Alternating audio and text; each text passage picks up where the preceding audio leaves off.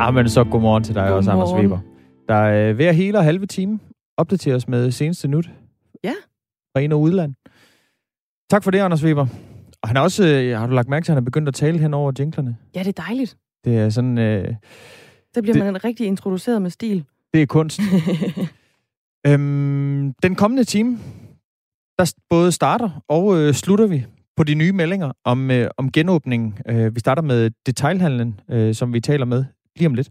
Og øh, til sidst i timen, der skal vi snakke med borgmestrene H.C. Østerby og Michael Klitgaard fra henholdsvis Holstebro og Brønderslev Kommuner, om de bliver klar til at kunne øh, teste alle elever og lærere, når de store klasser måske får lov til at komme tilbage i skole inden længe. Det er i hvert fald en mulighed, der er blevet åbnet op for med nogle øh, ekspertanbefalinger, som landede i går.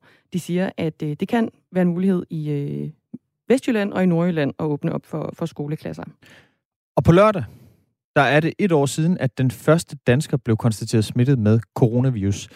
Siden da, der er millioner af danske børn og voksne over flere omgange blevet sendt hjem fra skole og arbejde. Over 200.000 danskere har været smittet med corona, mens over 2.300 danskere har, er, er døde med corona. Så hvad var det for en virus, der ramte os? Hvor kom den fra? Og hvordan kan vi forhindre, at det sker igen? Klokken lidt over halv otte, der taler vi med den mand, der leder indsatsen for at finde coronaens oprindelse. Ja, han hedder Peter Mbarak, og øh, han rejste altså for nylig til Wuhan, som øh, leder af det forskerhold i WHO, der har fået ansvaret for øh, coronadetektivarbejdet, kan vi sige. Og så skal vi også snakke om digital kunst. Øh, Det er altså en, øh, en kunstart, som har oplevet en kæmpe stigning i værdi og popularitet. Digital kunst, det er sådan, øh, det kan være altså billeder eller små animerede klip, som man har på sin, sin computer. Men hvordan kan kunst være en billedfil på en computer? Vi taler med Jonas Kasper Jensen. Han er kunstner og laver digitale værker. Klokken den er blevet 7 minutter over syv, og du lytter til Radio 4 morgen.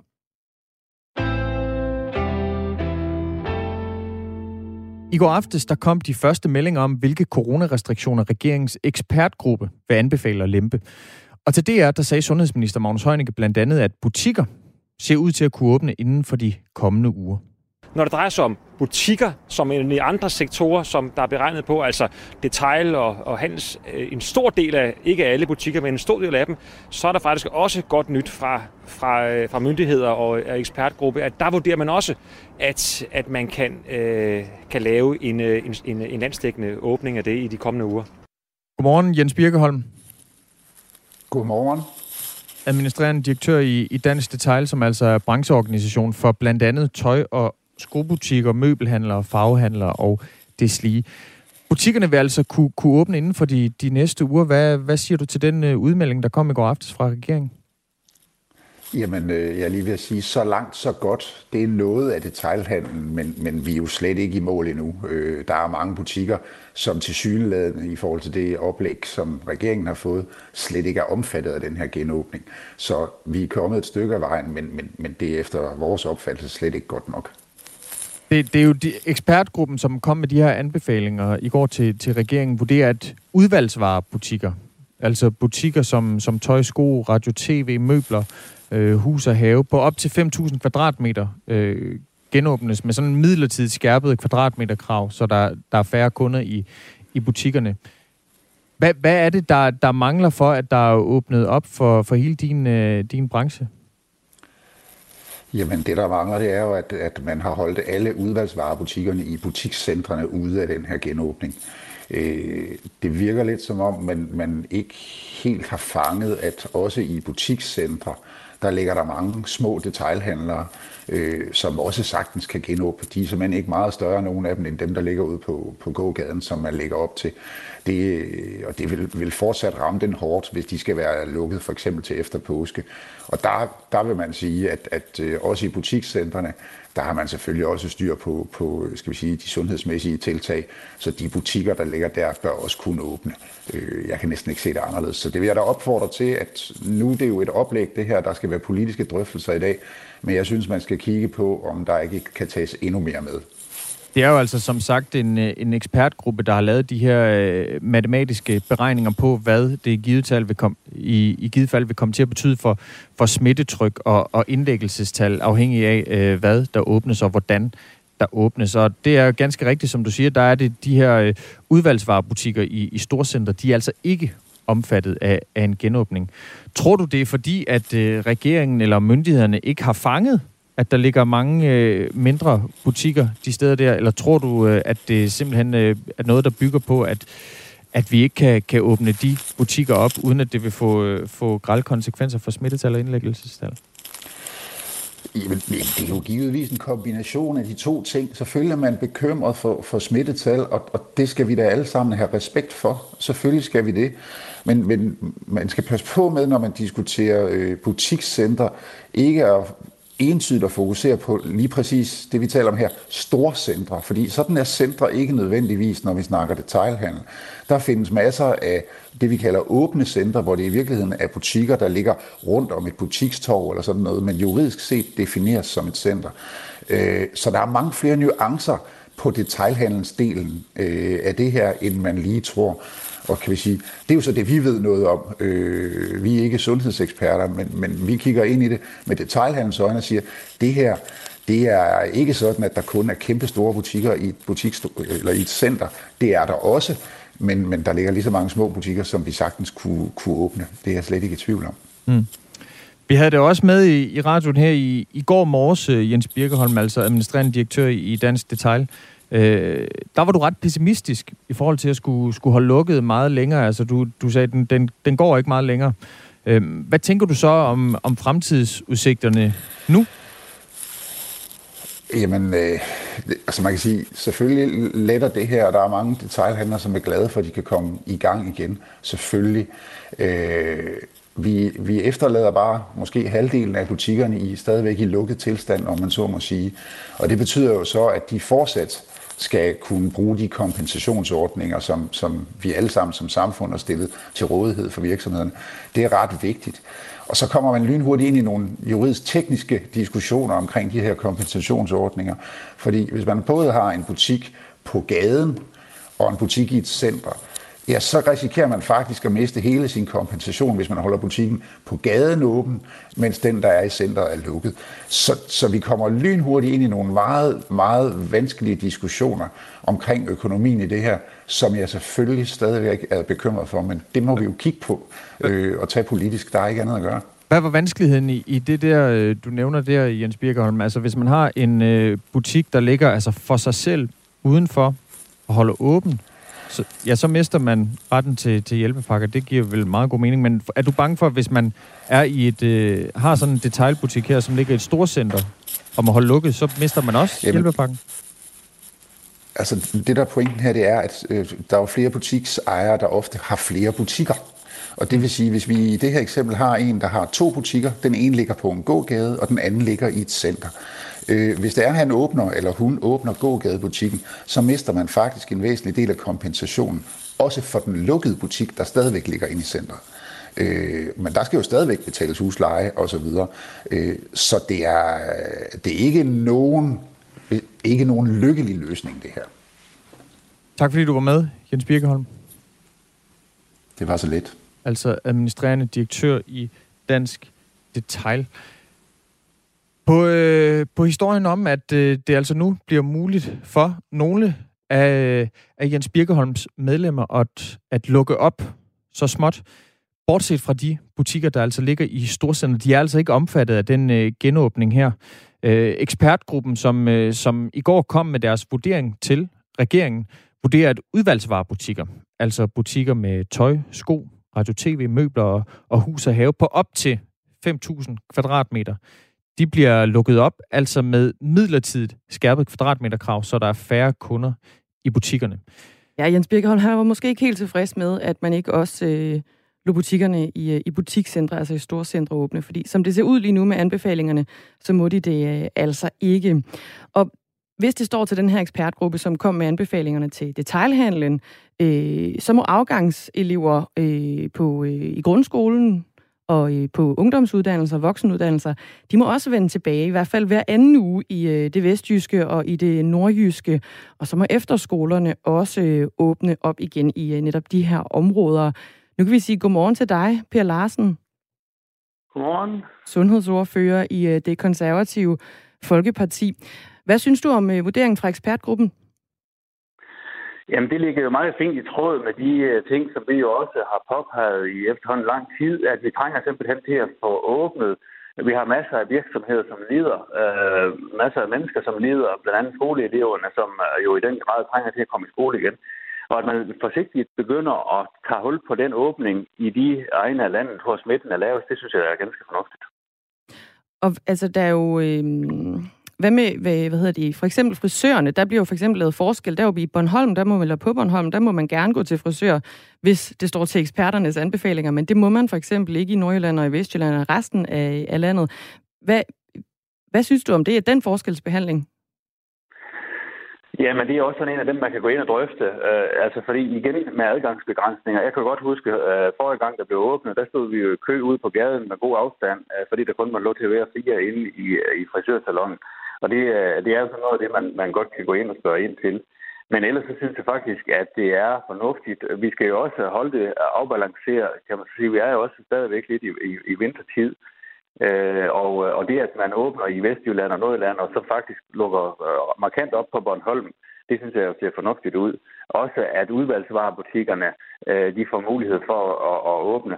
Så er der noget med storcentrene, fordi altså, der er forskel på storcentre. Vi har jo eksempelvis Fields og andre meget store storcentre, men så har vi altså også nogle mindre, øh, også sådan øh, benævnt som storcentre, ude omkring i nogle mindre byer. Øh, det synes jeg måske, at, at, der er noget forskel på, om det er, øh, er Fields eller det er de mindre storcentre. Per Larsen, vi har fået en øh, uh, sms fra, fra Tine i Hirtshals. Hun skriver, Godmorgen. Jeg frygter, at smitten løber løbsk i min kommune, når de højst sandsynligt vælger at øh, lukke op her i Nordjylland. Vi har pt. vinterferie, og Sjællænder og company er jo så egoistiske at fylde sommerhusene op, så smitten kommer der helt sikkert til at stige hos os nu. Og hvis vi åbner, så kommer folk valgfartende fra andre kommuner, fordi de ikke forstår alvoren og kun tænker mig, mig, mig. Er det en øh, begrundet bekymring, det her, Per Larsen? Og nu er det jo også, øh, sådan som jeg lige forstår, det der er lagt op til det regionalt vis, så det er jo givetvis ikke mange, der vil øh, køre til Hirtshals øh, fra, fra Midtjylland, ja, hvis det er dem, man tænker på. Øh, jeg synes, det virker til at være en, en kontrolleret øh, åbning, den her, og det er jo heller ikke sådan, at, øh, at øh, netop øh, alle, alle liberale erhverv, de åbner det er jo nogle ganske udvalgte ting. Altså det er, det er, det er, det er en forsigtig, men afbalanceret øh, åbning. Den her med, at grundskolerne, ungdomsuddannelserne og voksenuddannelserne, at de kom ind øh, med 50 procent kapacitet, altså sådan øh, faktisk på skift. Altså, jeg synes, det her det ser ud som om, at det er noget, som sagtens vil kunne styres. Vi skal også huske på, at vi har et robust sundhedsvæsen nu, der slet ikke er under øh, pres, som det har været tidligere. Altså pandemiafsnitten er jo lukket ned. Der er masser af mennesker, der efterhånden er blevet vaccineret, både de ældre og, de, og, og, og nogle af de sårbare, men også frontpersonale, øh, dele af dem. Øh, og vi har masser af testkapacitet, så det, det bør være til at styre det her, uden at det løber løbsk. Per Larsen, sundhedsordfører øh, for Konservative. Hvad tænker du i forhold til det her med, at man laver en eller anden grad af regional øh, genåbning, kan man sige, i, i Nordjylland og, og i Vestjylland? Øh, men hvordan skal man styre, at folk ikke bevæger sig hen over kommunegrænserne? Ja, men der kan selvfølgelig godt blive noget, men, men, men jeg forestiller mig jo ikke, altså, at, at det bliver sådan en, en, en, en valgfart. Altså det der med udvalgsvarebutikkerne, som bliver åbnet, det bliver jo nationalt. Så det er jo ikke bare Nordjylland og Vestjylland. Øh, og når det er ens over hele Danmark, så uh, må man jo uh, formode, at folk de bliver og handler der, hvor de plejer at handle. Og hvordan med efterskoler? De kan jo også uh, se frem til, til at åbne, i hvert fald i de her udvalgte kommuner. Øhm, ved vi mere om, hvordan og hvorledes det ligesom kommer til at foregå?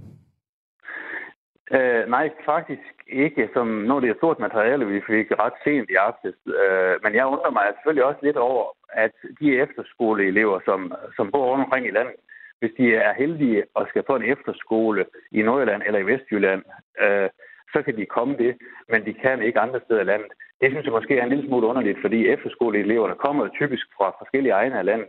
Og derfor synes jeg jo, at hvis det er sådan, at man øh, kommer med en, en negativ øh, covid-test, når man møder ind på skolen, og at man bliver testet øh, måske både på første og anden dag, inden man ligesom laver den boble, der skal laves på en efterskole, øh, så synes jeg det er sådan set godt, at man vil kunne åbne dem øh, alle sammen, fordi de her efterskoleelever, de trænger i den grad til at komme på efterskole, og det, øh, det er synd øh, for dem. Altså, det er en stor del, at de blev hentet hjem den 18. december, så vidt jeg lige husker.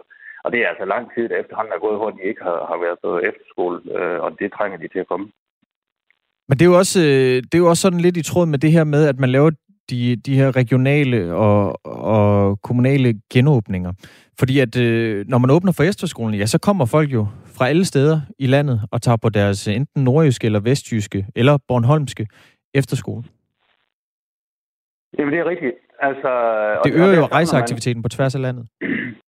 Ja, det vil det gøre lige øh, i det øjeblik, hvor de skal samles. Men det er også derfor, at jeg siger, at hvis det er sådan, at, at man laver en boble på skolen, altså at, at eleverne de kommer med en negativ test, når de møder ind, at man tester dem øh, måske øh, anden eller fjerde, og fjerde dag, øh, for at tage et eksempel, og så ellers holder øh, den boble, der så kan laves for sådan en efterskole, altså så skal de selvfølgelig være bestemt på, så skal de jo ikke hjem igen hver weekend. Altså så så må de jo blive der øh, i en periode, og det tror jeg rent faktisk også, der er rigtig mange af dem, der gerne vil, når de har siddet hjemme i så lang tid. Nu øh, er der kommet de her øh, anbefalinger fra en ekspertgruppe i forhold til, hvad man, hvad man kan åbne op, og hvordan det så vil se ud. Vil du øh, sige ja tak til de anbefalinger, eller vil du tilføje flere øh, åbninger andre steder, end det, der er kommet frem? Jamen, det er som sagt lige her efterskolerne, den synes jeg bestemt, vi skal have en snak om, og så synes jeg også, at vi er nødt til at kigge på, altså storcenter er ikke bare storcenter. Der er stor forskel på, om det er, er nogen med, med 1000 parkeringspladser, eller det er nogen med 50 eller 100 parkeringspladser. Øh, der kan godt være nogle ting, som, som øh, lige springer lidt i øjnene, men ellers så synes jeg sådan generelt set, altså det er jo tide, at Bornholm bliver åbnet. Det giver jo ingen mening, at øh, eleverne i skolen de ikke kan komme i skole på Bornholm, når der næsten ingen smittet er. Og jeg synes også, at det er rigtig fint, at afgangseleverne de øh, får mulighed for at komme fysisk i skole igen. Her til sidst, øh, Per Larsen, vi har fået en øh, uh, sms fra Kenneth Fischer, som skriver, har lige læst på Jyllandsposten, at de slet ikke har regnet på frisør. Det er rystende. Hvad siger du til det? Jamen altså, vi skal huske, at de beregninger, der er lavet, det er nogen, som regeringen har bestilt. Og regeringen har så bestilt nogle, nogle specifikke beregninger, øh, som de ligesom har syntes, at det vil de gerne have regnet på.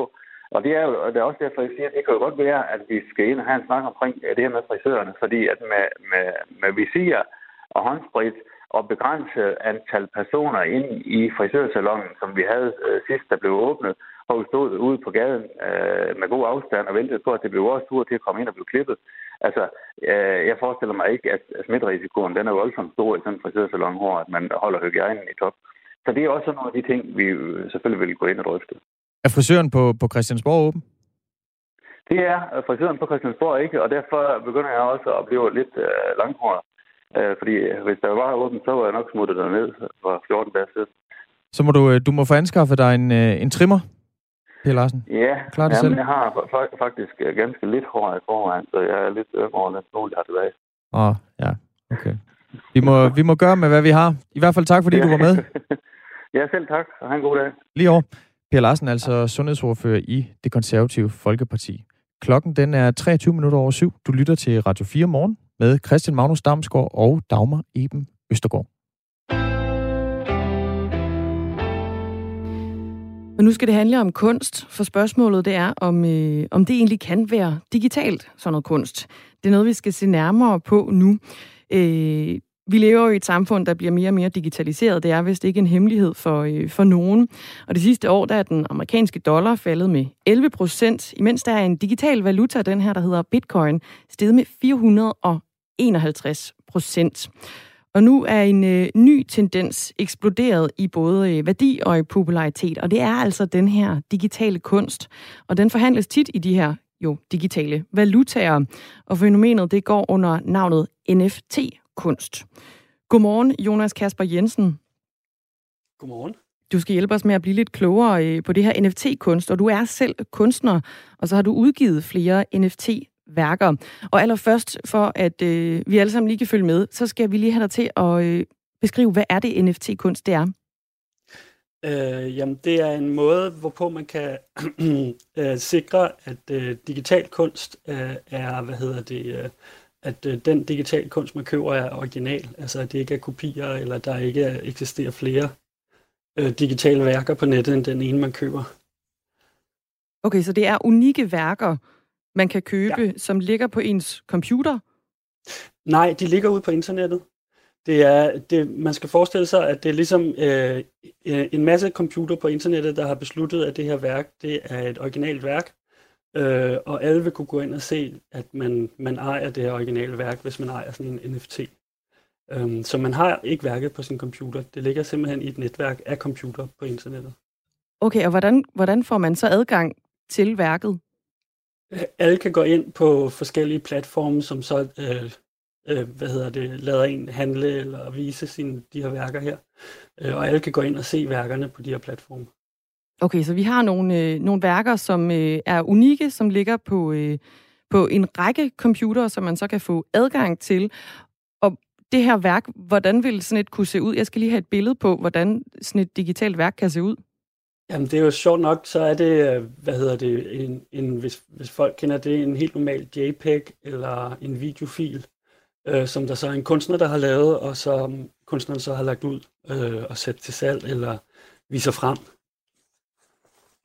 Øh, og så er det typisk øh, jo efter kunstnerens smag, men øh, lige for tiden er det meget øh, digitale værker, så det vil sige animationer. Det kunne være en animation af et menneske eller en animation af et hus.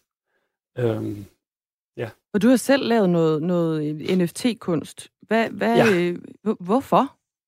Hvad er det, det kan, øh, ja. som kan man sige, almindelig fysisk kunst måske ikke kan? Øh, jamen, man kan sige, at digital kunst har jo eksisteret lige siden computeren blev opfundet i princippet. Øhm, tidligere har man øh, lidt ligesom musikere haft problemer med ikke rigtig kunne sælge digital kunst, fordi man kunne altid bare lave en kopi. Øh, og nu på grund af den her NFT-teknologi kan man sælge værker som unikke værker, og derfor kan digital kunstner som mig begynde at, at bruge det her system til at potentielt kunne tjene det penge og altså kunne, kunne måske komme til at leve af vores kunst. Det, det kunne vi ikke tidligere. Så, så det er det, den teknologi bringer med sig, og det er derfor, man også ser den her eksplosion i interesse, både for kunstnerne og samlernes side. Og jeg tænker, altså, øh, når du siger det her med, at det jo er unikke værker, som man kan få adgang til, hvordan kan det være, at man ikke bare... Altså, vi kender alle sammen den der copy-paste-funktion på, øh, på computertastaturet. Hvordan kan det være, at man ikke bare kan tage et screenshot eller, eller øh, kopiere det her værk, så, og så har man det selv på sin egen computer? Det kan man godt. Alle vil kunne hente de her øh, de digitale billeder ned. Det, de ikke vil, det er, at de vil ikke kunne bevise, at de ejer dem. Og det er det, der ligesom er det, det skærende punkt, det er, at man skal ligesom have en helt særlig nøgle, som man kun selv har, en digital nøgle, for at kunne bevise, at man, man ejer værket. Og, og det er det, der er, det er det, der er helt fidusen. Altså det, så det er egentlig ikke det digitale værk, det er beviset på, at man ejer det digitale værk, der, der er det nye. Og så deler man i princippet det digitale værk med andre, der nu ja, engang kan komme kan, ind og, og se det. Ja, lige præcis. Så hvor tidligere digital kunst og fysisk kunst, det skulle hænge på et galeri, eller man skulle passe meget på det hjemme i sin stue, så kan man nu vise det frem til alle og enhver, og det man viser er faktisk værket i sig selv. Øhm, så, det, så også bare sådan, øh, synligheden for kunst er blevet, blevet større, og i de her tider, hvor vi ikke kommer særlig meget på museer og sidder meget derhjemme, så er det selvfølgelig også meget oplagt, at man bruger den type teknologi til at kunne se kunst i det hele taget. Og værdien på de her NFT-værker, de er jo eksploderet i løbet af de sidste par måneder. I november, der blev der solgt digital kunst for 2,6 millioner dollars, og i december, der var øh, det beløb på øh, 8,2 millioner dollars. Altså det er en, en må vi sige, en ganske voksende, øh, voksende industri, de her kunstværker, der bliver solgt, jeg antager, det må være god kunst på den ene eller anden måde, i hvert fald for, for køberne. Hvad er det, der kendetegner et godt NFT-kunstværk? Øhm, altså dem, som bliver solgt for mange penge, som det er lige nu, det, det er kunstnere, der har arbejdet med digital kunst i mange år, og som der har været eftertragtet i lang tid, men som ikke har kunne tjene penge på deres kunst på samme måde. Så der har været et kæmpe efterspørgsel, men der har ikke rigtig været et marked. Og så er der, at der opstår et marked lige pludselig gør, at alle de her samlere, som gerne vil eje de her kunstners værker, er villige til at give rigtig mange penge for det. Øhm, fordi at kunstnernes værker selvfølgelig på samme måde som malere og skulptører er lige så meget værd som, altså som resten af kunstverdenen. Så det er ligesom på en eller anden måde, vi ser, en, en, at der bliver indhentet noget værdi, som tidligere ikke kunne have været indhentet. Øhm, så det, det er dygtige etablerede kunstnere, de fleste af dem, der sælger dyreværker. Og digital kunst går jo langt tilbage, men NFT-kunst er relativt ny teknologi, netop det her med, at man har ejerskab på det enkelte, enkelte kunstværk. Ja. Øh, vi har lige et øh, lille halvt minut tilbage. Det her digitale kunst, altså i form af NFT, er det kommet for at blive? Det tror jeg. Det tror jeg. Jeg tror, der har været virkelig øh, brug for, altså man, det er jo også som du siger, at man ser priserne stige. Der har været brug for en løsning på det her problem med copyright, og, og at alle bare kunne dele filer. Øhm, og den løsning er kommet, at har, har markedet tydeligvis taget til sig, og kunstnerne begynder at flokke sig for at bruge det, så det er jeg sikker på. Tusind tak skal du have, Jonas Kasper Jensen. Det var så lidt, og tak fordi du øh, jeg blev inviteret ind. Jamen selv mange tak. En fornøjelse. Der altså er kunstner og har udgivet flere af de her såkaldte NFT-værker. Og nu til en øh, nyhedskunstner, der er nemlig nyheder med Anders Weber.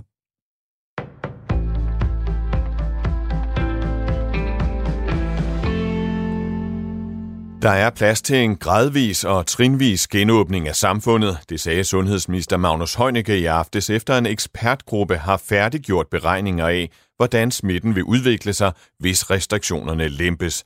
Der er blandt andet udsigt til, at en stor del af landets butikker kan genåbne i de kommende uger, det siger Heunicke til TV2. Det vi vil vi lægge op for Folketingets øh, partier. Vi mener, at, øh, at, at øh, når indstillingen er så klar, jamen så er det da øh, klogt at følge den. Men også her er der krav med, og det er altså vilkårene. Øh, til gengæld er det, hvis vi overholder det, så kan vi begynde at åbne også for øh, de her øh, detaljbutikker, altså skobutikker, hvad man kan forestille sig.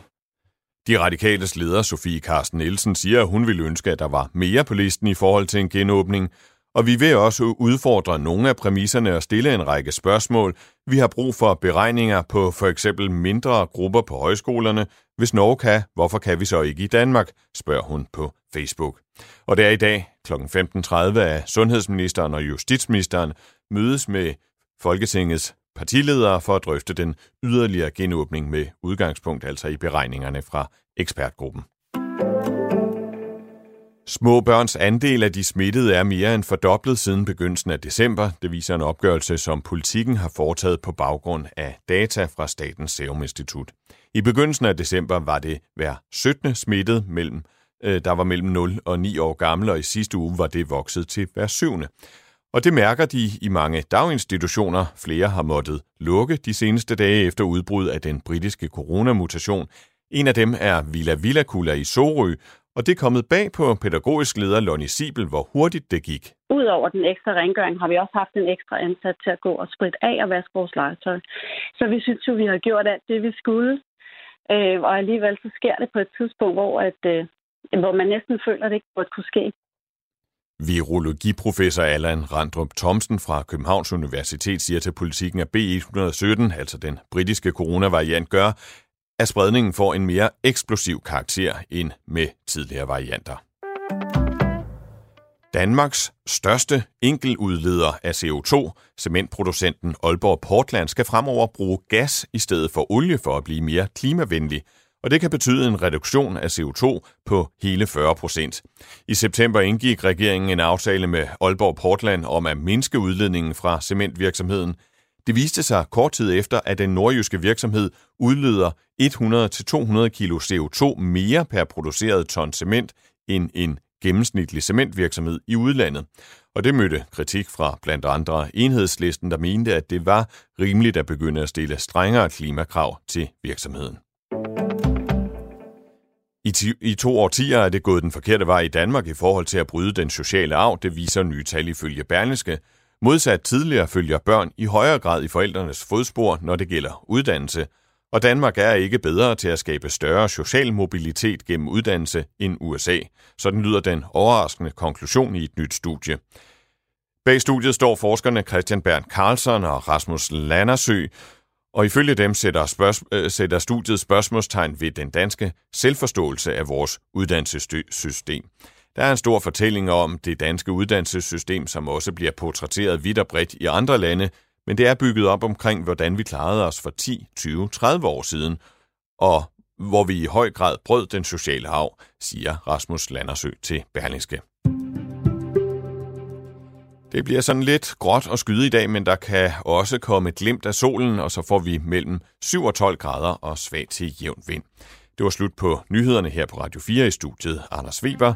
Nu skal vi tilbage til Radio 4 morgen, hvor Dagmar Iben Østergaard og Christian Magnus står klar. Godmorgen. Godmorgen. Velkommen til Radio 4 morgen. Ja, velkommen til. Dejligt, du lytter med. Et, øh, et flertal af partierne på Christiansborg, de vil efter alt at dømme stemme for stemme for, ikke stemme for, stemme for den nye epidemilov, øh, når der skal stemmes i Folketingssalen senere i dag. På trods af det, så står flere af de partier, der stemmer for loven, allerede nu klar til at revidere den om et halvt år. Så hvorfor ikke tage loven tilbage i maskinrummet og sikre sig, at den er gennemarbejdet? Vi spørger retsordfører for regeringspartiet, Socialdemokratiet, Jeppe Brugs, og det gør vi klokken 5 minutter over 8. Og der er allerede en del af jer, der har skrevet ind på den her epidemilov. Det er jo en, der har vagt store følelser, og blandt andet har, har ført til demonstrationer ude foran øh, Christiansborg. Øh, så blev der taget nogle ting ud af det oprindelige lovforslag, blandt andet sådan noget som tvangsvaccinationer osv. Og, og det fik ligesom de her demonstrationer til at stille af. Men, men Katarina fra Odense, hun skriver blandt andet, eller spørger på sms'en, hvad dækker tvangsbehandling over? Hvis for eksempel, øh, mener de for eksempel, at vaccinen er kuren, kan de så ikke tvinge en til at tage vaccinen? Jeg ved, jeg langt fra er den eneste, der gerne vil have svar på det spørgsmål, skriver altså Katarina fra Odense. Altså om, om det stadig via en eller anden, øh, via et eller andet sådan juridisk fikumdik er Kunne muligt man... at tvangsvaccinere. Ja. I er velkommen til at skrive ind, hvis I har spørgsmål til. Jeppe Brugs, han er altså med om en, øh, en halv time. Og det kan I gøre på øh, 1424. I starter jeres besked med R4, et øh, mellemrum, og så lige I den bare øh, totalt af. Og vi sidder herinde og øh, læser dem alle sammen igennem Christian Magnus og, øh, og jeg. Og historien om den her epidemilov, den kunne øh, jo starte sådan her. Der er jo en årsag til, at øh, vi nu snakker så meget om, om epidemiloven.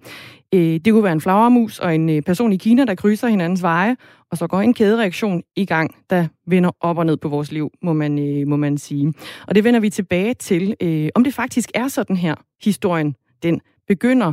Det vi ved, det er nemlig, at forløbigt så slutter historien sådan her med, at øh, millioner af børn og unge over hele verden, de går ikke i øh, skole, millioner af forretninger er øh, lukket, og millioner af mennesker har også mistet livet. Det er selvfølgelig historien om øh, coronavirus, det hele det handler om. Det er den virus, som for snart et år siden altså fandt vej til den første dansker, og nu har lukket vores øh, samfund ned af jamen, flere omgange jo.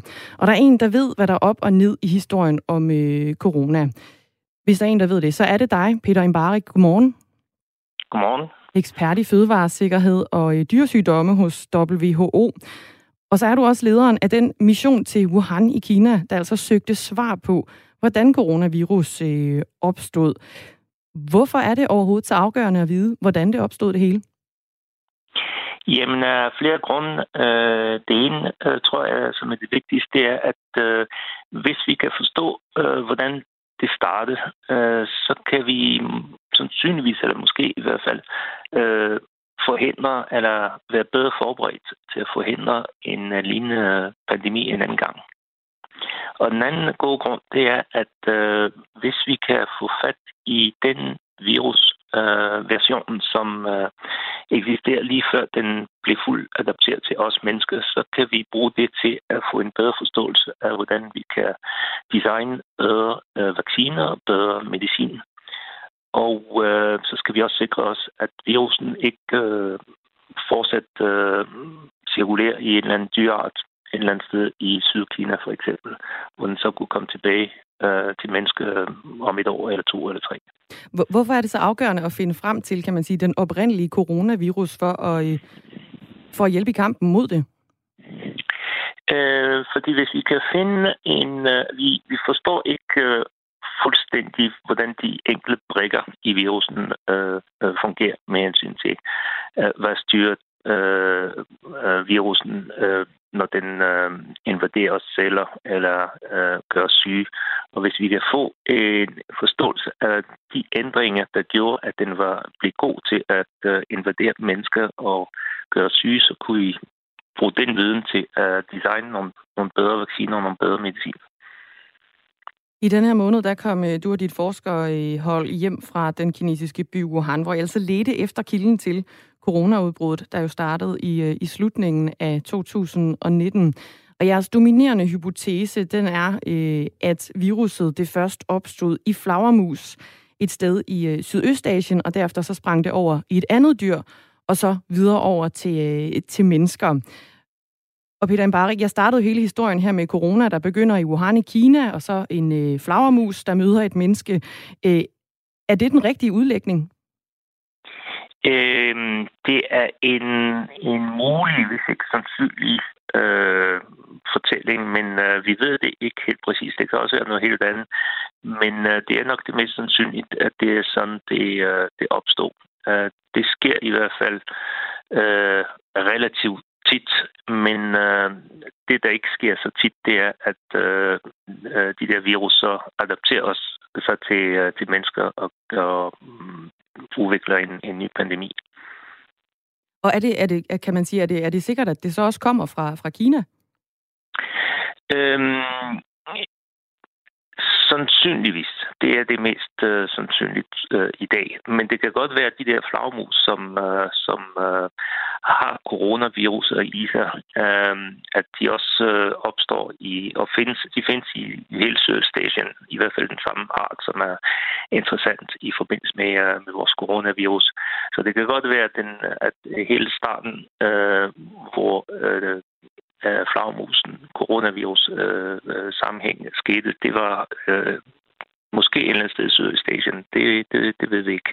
Det er øh, grænse, altså flagmus flyver frem og tilbage og, og cirkulerer øh, frem og tilbage over de der grænser i Sydøstasien. Så det kan sagtens være, at øh, den oprindelige øh, skyldig flagmus på en eller anden måde. Altså, de er selvfølgelig ikke skyldige, men, øh, men den, som, som havde vores øh, coronavirus, var et eller andet sted end Sydkina.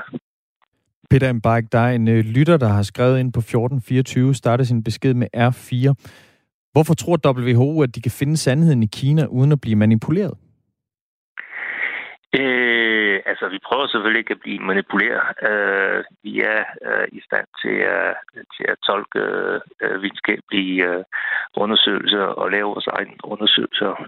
Men selvfølgelig er det svært at arbejde i, øh, øh, øh, sådan et sted øh, et år efter det hele startede. Øh, men, øh, men vi gør fremskridt. Vi har lært en masse øh, nye øh, viden. Øh, vi har fået en masse ny viden, og vi fortsætter. Det her var kun den første del af en lang række studier, som øh, forhåbentlig øh, gør os klogere på, hvordan det hele startede.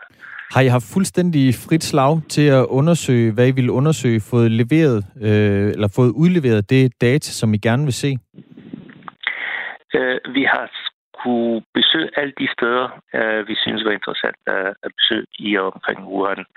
Øh, og det var samtlige laboratorier, som ligger i Wuhan. Det var mark, det berømte Wuhan-marked. Det var mange af de øh, hospitaler, hvor øh, de første tilfælde blev opdaget. Vi fik også snakket med, med øh, det første kendte tilfælde og, og, og mange andre mennesker. Øh, i, og så med data, vi fik Gulliver en masse data øh, og en masse analyser af, af deres data, men vi fik selvfølgelig ikke, øh, ikke det hele, øh, og det er der mange gode grunde til. det er tit, at, at sådan nogle øh, patientrelaterede data er svært at udlevere på grund af lokal lovgivning og, og så videre. Det vil være det samme i Danmark eller andre lande.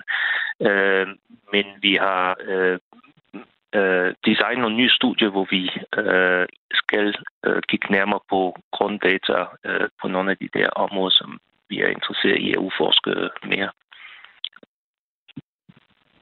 Nu var du i Wuhan med et, øh, et forskerhold, og I har øh, lavet en, en ordentlig omgang coronadetektivarbejde. Hvis øh, nu du skal kigge et år tilbage øh, og fortælle dig selv en virkelig vigtig information om coronavirus, øh, som måske kunne hindre smittespredning, eller i hvert fald var en, en væsentlig viden om, om viruset. Hvad skulle det så være, du, du skulle fortælle dig selv, som I nu har fundet ud af? Øhm, det var, at øh, virusen var allerede i gang med at cirkulere i Wuhan øh, meget mere, end, end vi troede dengang. Øh, og det, øh, det gjorde så, at, og det forklarer, hvorfor vi så den der øh, eksplosive udvikling i Wuhan i januar og februar, og så øh, sidenhen øh, andre steder i verden. Øh, jeg vi ikke vidste, at der var mange øh, milde øh, tilfælde og tilfælde uden symptom, som også kunne øh, sprede sygdom, øh, gjorde klart, at det hele var meget mere øh, besværligt øh, med hensyn til at kontrollere øh, spredningen af sygdom øh, tilbage i, i januar øh, 20. Og det er jo blandt andet også på grund af, af, kan man sige, en globalisering, hvor vi rejser meget mere frem og tilbage, også at den her virus har, har fået mulighed for at sprede sig. At, har, har globaliseringen på den måde gjort vores verden farligere? Øh, på en måde, ja. Altså, specielt en by som Wuhan, som var dengang en, øh, en, en stor international øh, hop med direkte fly til, til mange steder i Europa og Nordamerika og Mellemøsten. Så øh, ja, globalisering der, at øh, når sådan nogle sygdom øh, starter, så spredes de sig lynhurtigt øh, over hele verden. Øh, og derfor skal man have en, en global øh, øh, tilgang til, hvordan man håndterer de der øh, øh, nye sygdomme. Man kan ikke øh, lukke sig ind i små øh, områder og, og, og tro, at man kan udvikle sin egen øh, øh måde at håndtere de der viruser på, fordi de, de, de spreder sig overalt, øh, før man overhovedet har opdaget den øh, nærmest. Og ja, globaliseringen på den måde har, har gjort vores verden mere øh, øh, sårbar, og øh, på en måde er det også den måde, de øh, nye virus udnyttes den her situation. De udnytter vores svagheder. Øh, ikke aktivt selvfølgelig, men, øh, men udnytter det, at vi, at vi, at vi er i kontakt med hinanden øh, konstant. Det er det, det, de, det er på den måde, de spreder sig og kan, og kan øh, komme fra det ene menneske til det andet. Det, øh, det er prisen ved at være en åben og global samfund. Peter Embarek, vi taler jo om dig, øh, for, eller med dig, fordi du har været i, øh, i, i Wuhan sammen med, med WHO og et forskerhold. Du er ekspert i fødevaresikkerhed, og har altså været nede og lave en, øh, en omgang detektivarbejde for at finde ud af, hvor coronavirusen øh, stammer fra. Og nu har I øh, dannet jer en, øh, I har fået jer en hel masse ny viden på den her virus. Og hvis vi nu skal kigge i øh, bagklogskabens, kan vi sige, ulideligt klare lys, hvad er, der, hvad er så den ene ting, vi, vi burde have gjort for at komme corona i forkøbet, så det ikke øh, så ud, som det gør i dag? Uh, vi skulle have taget det meget mere alvorligt lige fra dag 1. Uh, øh, og ikke uh, i starten troede, at uh, det var noget, der, uh, der skete langt væk og ville ikke komme uh, tæt på os. Uh, jeg tror, det var det var en, en stor fejl, som, som vi alle sammen uh, gjorde. Uh, vi følte os uh, lidt for sikkert og lidt for uh, øh, beskytte i, øh, i, i vores moderne samfund. Øh, det var nok den, den største fejl, vi, vi begik. Vi, øh, vi, kunne have, vi fik øh, i starten fik vi mm, mange steder i verden fik øh, halvanden til to måneder til at forberede os, og det, øh, det udnyttede vi ikke. Det var, det var efter min mening en stor fejl. Så bare lige sådan helt konkret, hvad, hvad vil man skulle have gjort? Altså betyder det at lukke ned for fly, ruter osv.? Øh, nej, fordi det var nok allerede øh, for set, men øh, man skulle have været øh, hurtigere i at øh, øh, organisere os, så vi havde øh, nok øh, øh, øh, en, en bedre forståelse af, hvordan vi skulle organisere os, og hvordan vi skulle håndtere de, de første tilfælde. Og, øh, og igen i de der kaotiske situationer, vi så i, i mange store byer rundt omkring i verden, hvor, øh, hvor det, øh, øh, det så ud som om øh, øh, man ikke var forberedt nok, man ikke havde beskyttelsesudstyr nok, man havde ikke øh, maske nok, øh, man havde ikke øh, øh, sørget for at øh, øh, fortælle befolkningen, hvordan de skulle beskytte sig, og så videre, så videre. Det, det kom, alt det der kom alt for sent. Så en, en større indkøbstur og mere, mere oplysning, hører jeg dig sige, Peter Mbarek. Tusind tak, fordi du var med. Selv tak. Ekspert i fødevaresikkerhed hos øh, WHO, Verdenssundhedsorganisationen, og så altså også manden, der leder det internationale detektivarbejde, som øh, ja, forhåbentlig giver svar på, hvad, øh, hvad der er coronas oprindelse. Klokken den er blevet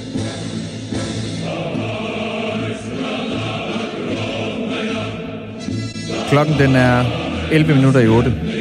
Jeg fik lige afbrudt dig der, Dagmar. Vi færdiggør hinanden Jeg troede, du satte et punktum. det her, det er sangen Sveshenaya Vajna. Den hellige krig. En øh, patriotisk russisk, russisk øh, sang, som blev øh, lavet i al hast, da den tyske værnemagt invaderede Sovjetunionen den 22. juni 1941. I dag det er en helt speciel dag for russiske mænd og særligt russiske soldater. Det er nemlig dagen for fædrelandets beskyttere, Dien Zashitnika Atjechestva. Og det er en officiel mærkedag i Rusland og i nogle dele af det tidligere Sovjetunionen. Den fejres øh, hvert år i Rusland den 23. februar og har siden øh, 2002 været en, en fridag. Ja. Og hvorfor er det så lige den, øh, den 23. februar? Det er det fordi, at den 23. februar det var den, øh, den første gang, der blev rekrutteret i større omfang øh, til den russiske her. Det som senere blev den røde her. Øh, det skete i øh, 1918 under Første Verdenskrig. Øh, der begyndte man simpelthen at mobilisere øh, russiske tropper og russiske mænd og indkalde dem til militærtjeneste. Det, øh, det endte jo som, øh, som bekendt med en, øh, en traktat i Brest, som også øh, øh, nogle få uger senere, som altså også markerede øh, Sovjetunionens udtræden af, af Første Verdenskrig.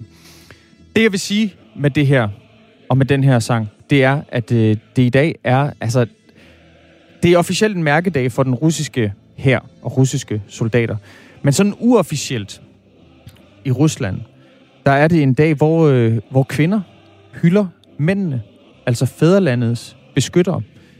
Så kvinder, de kommer med, med gaver til altså, deres fædre, bedstefædre, brødre, onkler og, og kolleger. Og der vises altså patriotiske film i, i tv, og, og mænd modtager gaver fra, fra kvinderne og alt er det det en der. hentydning, at du gerne vil have en gave? Jeg vil bare lige nævne det, øhm, så jeg vil egentlig også bare benytte lejligheden til at ønske alle våbenfører mænd i Danmark glædelig fædrelandets beskytterdag.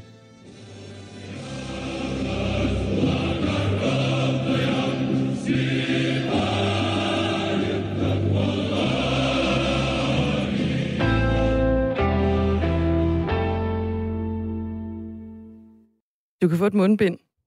Det, Ja, det, det er simpelthen den gave, jeg har. Tusind tak. Glædelig Det- det... Fæderlandets beskytterdag.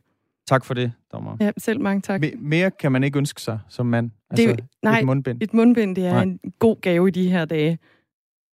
Vi skal øh, snakke lidt mere om, øh, om genåbning. Det skal handle om øh, de ældste elever i øh, grundskolen og på ungdomsuddannelserne, som kan komme tilbage øh, på, øh, i skole på Bornholm, og så også i Vest og i Nordjylland.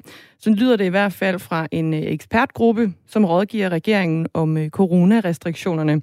Og kommunerne de skal være klar til at kunne øh, teste alle folkeskoleelever fra på mandag, hvis sundhedsmyndighederne altså giver grønt lys til, at øh, de ældste elever også kan komme tilbage. Det var hovedbudskabet på et øh, møde, som regeringen holdt i øh, går formiddags med landets 98 borgmestre. Og så kan jeg sige godmorgen til dig, H.C. Østerby, Godmorgen. socialdemokratisk borgmester i Holstebro. Er I gået i gang med at skaffe personale og testkapacitet, så I kan teste alle elever, hvis de kommer i skole igen? Ja, det skal vi i gang med. Fordi vi har jo stået i den situation, vi jo ikke vidste, hvad, hvad, der, hvad der skulle ske. Vi blev jo heller ikke afklaret med det møde, vi havde i går med, med ministeren. Øh, der var noget, der peger i den her retning, men det ser jo heller ikke ud til, at det bliver måske over hele landet med de anbefalinger, der kommer fra den her følgegruppe. Øh, så, så vi har en stor opgave, der ligger foran os. Ja, du er altså, øh, som jeg lige nævnte, socialdemokratisk borgmester i, i Holstebro, og I er altså også omfattet af den her sådan delvise genåbning øh, af blandt andet grundskolerne, altså sundhedsmyndighedernes anbefaling til regeringen, det var jo, at i hvert fald i, i Vestjylland og Nordjylland, at alle, alle afgangselever i grundskoler samt på ungdomsuddannelser og voksenuddannelser kommer tilbage med halvt fremmøde under forudsætning af test to gange Ja. om ugen. Ja. Det er jo et ret massivt testarbejde, der skal i gang der. Det er meget massivt testarbejde, der skal i gang, og, øh, og øh, det, er, det, er- det er jo noget nyt, og det, er, det, det gør vi jo selvfølgelig, hvis det er det, der skal til, fordi her, jeg er jo rigtig glad for at høre, at de øh, ældste øh, elever kan komme tilbage, fordi øh, de trænger til at komme tilbage i skolen, de kommer til, trænger til at komme tilbage i de sociale relationer. Men men, men vi, vi ved jo heller ikke endnu, hvad er det for en, en testform, vi snakker. Er det den nye, hvor man kun skal, skal, skal et par centimeter op i hver næsebord, så, så er det betragteligt nemmere end, end, end, end, end, de andre muligheder, der er. Og alt det der, det håber vi jo at blive klogere på, når det bliver meldt noget ud i, i morgen onsdag. Ja, for der er jo også øh, det her med, at det skal foregå med halvt fremmøde. Altså, øh, det, det, jeg går ud fra, at det betyder, at man har sådan, øh, så har man to og en halv skoledag om, om ugen, hvis man går i, i grundskolen. Ja, og det er noget, jeg har kun kunne læse mig til siden. Vi, det var ikke noget, vi hørte om på mødet i går. Så, så det er noget, der, der, der, der kom frem siden. Øh, jamen, der skal man finde en model øh, for, øh, hvordan man, øh, man har det her øh, fremmøde, som man jo dybest set enten går i skole hver anden uge, eller, eller deler dagene op tre og to, og, og omvendt ugen efter. Det er en model, vi må se. Jeg ved, det, her, det, har, været, det, har, det har været anvendt andre steder, så det, det mener det er noget, det er noget praktisk, som vi må, vi må se finde ud af. Det vigtige det er, at vi meget, meget gerne have de uh, unge mennesker i skolen igen. Ja, nu når du øh, nævner unge mennesker i skole igen, så genåbner efterskolerne jo også øh, med fuld fremmøde ud fra en øh, model med sådan nogle særligt smitteforebyggende foranstaltninger. Øhm, er, du, er du bekymret for den her øh, genåbning, hvor, øh, hvor unge mennesker jo kommer fra, fra hele landet? Det gør det jo, når man går på efterskole. Det er jo ikke bare lige en, i, en, en efterskole i ens egen kommune. Nej, altså typisk, hvis det er over, over det vestjyske, så kommer, så kommer eleverne cirka 90 procent af en, af en radius, tror jeg, omkring 30-40 km fra, fra, fra efterskolen. Øh, men du har fuldstændig ret. Altså, øh, det, det, bliver, det bliver jo farligere, fordi vi er bundet og, og, sprede. Øh, jamen, det er ingen tvivl om, at det her, det skal, det skal jo tages med alvor, den her, den her engelske variant B117, fordi det viser jo ikke, ikke noget, der er mere smitsomt, det er faktisk også mere dødeligt, kom frem her siden i går. Øh, så, så det betyder, at vi skal være helt vildt opmærksom på, at øh, vi får foretaget de her øh, tests, øh, at vi øh, sikrer, at man holder fast i de øh, afstandskrav og afspritning og alt det, der ligger i forvejen. Så, så der er ingen genvej i det her. Tværtimod, så, så er det hårdt arbejde for, og, at vi ikke skal, skal blive nedlukket igen øh, øh, nogle uger senere. Tak fordi du var med, H.C. Øh, Østerby. Ja, selv tak. Altså Socialdemokratisk borgmester i Holstebro. Og så kan vi sige godmorgen til dig, Michael Klikgaard. Godmorgen. Godmorgen. Du er borgmester i Brønderslev Kommune for Venstre. Er I klar til at teste for, for fuld hammer? Ja, det er vi faktisk. Vi har vores ungdomsskoles personale har haft lidt god tid her og har faktisk taget noget uddannelse. Og så har vi selvfølgelig nogen over for vores plejehjem, hvor der har været massiv testing, hvor vi har noget personale, vi kan trække lidt på, der har noget viden. Så vi er egentlig klar til at tage opgaven med at teste, og jeg er ligesom HC rigtig glad for, at vi kan komme i gang med at få åbnet op i vores skoler. Vores unge mennesker, de er ved at trænge til det. Og så har jeg også på møde i går nævnt, at vores forretningsliv godt kan åbne mere op med fornuft og afstand og pas på. Og det er jeg glad for, at det også ligesom er lagt lidt op til, fordi der smitter man faktisk heller ikke så meget hinanden. Men jeg er også enig i, at vi skal passe godt på hinanden, også fremadrettet. Justitsminister Nick Hækkerup, han giver jo ingen øh, garanti for, at de, eleverne de må komme, øh, komme tilbage i skole på, på mandag. Øh, alligevel så lyder det, som om I har brugt ret, ret mange øh, ressourcer på at blive øh, klar til at teste som massivt, som, øh, som, som, øh, som det kommer til at ske. Øh, hvad skyldes det? Jamen, vi har jo haft vores børneinstitutioner åben, for eksempel, og vi har første til fjerde klasse åben, og derfor ved vi også godt, at det her med test, det er vigtigt. Jeg håber så også, at der er en vis frivillighed i det her, fordi det er jo et spørgsmål, hvordan man gør det, og det, det skal der selvfølgelig meldes klart og tydeligt ud. Jeg er med på at teste to gange om ugen, men jeg må sige, at jeg synes, vi skal bruge energien der, hvor at smitten kommer, og så også være klar til at lukke ned igen i samme øjeblik, det er. Vi har jo haft med vores børneinstitutioner. I samme øjeblik, der er en i familie øh, med nogen, der kommer i børnehaven, så lukker vi ned for at teste to gange, og åbner først op igen, når vi er sikre. Og det er vi også nødt til i det andet spil her. Men det tror jeg sagtens, vi kan håndtere. Og, og så har vi i øvrigt også den testkapacitet på nogle pop-up teststeder, hvor alle kan blive testet i hele kommunen, fordi det er vigtigt, at vi alle sammen, hvis vi har lidt kriller, bliver testet. Og der er mange virksomheder, der efterspørger at blive testet, for eksempel en gang om ugen. Så tror jeg, at vi kan holde samfundet nogenlunde intakt, også selvom den her 117, den er kommet til. Det lyder som om, du rent faktisk øh, gerne så en, øh, en mere massiv genåbning af, af Nordjylland. Nej, jeg tror, man skal gøre det der, hvor man kan se, at det ikke smitter. Jeg er glad for, at sundhedsmyndighederne er inde over det her. Jeg er også glad for, at partierne har været kaldt sammen for at diskutere det faglige i det her. For jeg synes, man skal åbne efter en faglig vurdering. Hvor er det hen, man kan undgå smitte, og hvor er det, risikoen er større. Og lige præcis skoler kan man sige, der skal vi passe meget på at ikke komme for tæt sammen. Og der tror jeg, det er klogt også, det der bliver sagt, som vi ikke helt ved nu, om det måske kun er halvdelen af eleverne, eller i hvert fald man holder de her afstand, sådan at man passer på hinanden og afspritning og så videre, hvad vi nu efterhånden har lært. For øhm, det er klart, at lige snart smitten kommer, så skal vi bare have lukket massivt ned igen. Og det er rigtig vigtigt, at vi i det her system kan reagere rigtig, rigtig hurtigt, sådan at vi lukker ned med teams varsel, hvis der er noget, der sker. Det synes jeg er rigtig vigtigt i hele samfundet, at vi er hurtigt til at reagere. Det har der også været sat spørgsmålstegn ved i det andet. Ikke at vente på centrale udmeldinger, men foretage en lokal vurdering, og så gøre det, der er klogest. Så du er ikke bekymret over udsigten til, at, øh, at skolerne sådan øh, halvt åbner op igen, og også at øh, efterskoleelever kommer tilbage på deres øh, efterskole? Jo, men jeg er lidt bekymret, for det er jo der, der er mange mennesker sammen. Jeg tror, der er nogle andre steder også, vi kunne åbne op i vores samfund, hvor folk ikke er så tæt sammen. Nu nævnte jeg forretningerne, fordi det tror jeg faktisk er, er vigtigt. Der er rigtig mange af vores erhvervsdrivende, der lider. Vi skal huske, det her det koster rigtig, rigtig mange penge for vores samfund, som vi bagefter skal, skal finde frem igen. Det er selvfølgelig en, en mindre del af det.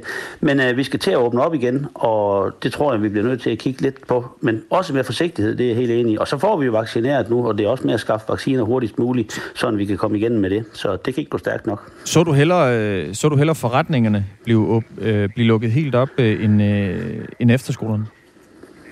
Nej, jeg, jeg synes, det er klogt, de her sundhedsmyndigheder nu vurderer. Og igen, når man nu for eksempel med efterskoler, så er det jo klart, at eleverne skal testes, inden de kommer. Og så skal man holde øje, og også der test, og så sørge for, hvis der sker noget, at få lukket ned igen i en vældig fart. Så jeg tror, man kan styre det, men, men det er jo klart nok, at, at man skal prøve at undgå, at, øh, at man laver nogle steder, hvor man er for tæt sammen. Og der kan en efterskole jo i hvert fald øh, have et, et, et risikomoment i sig.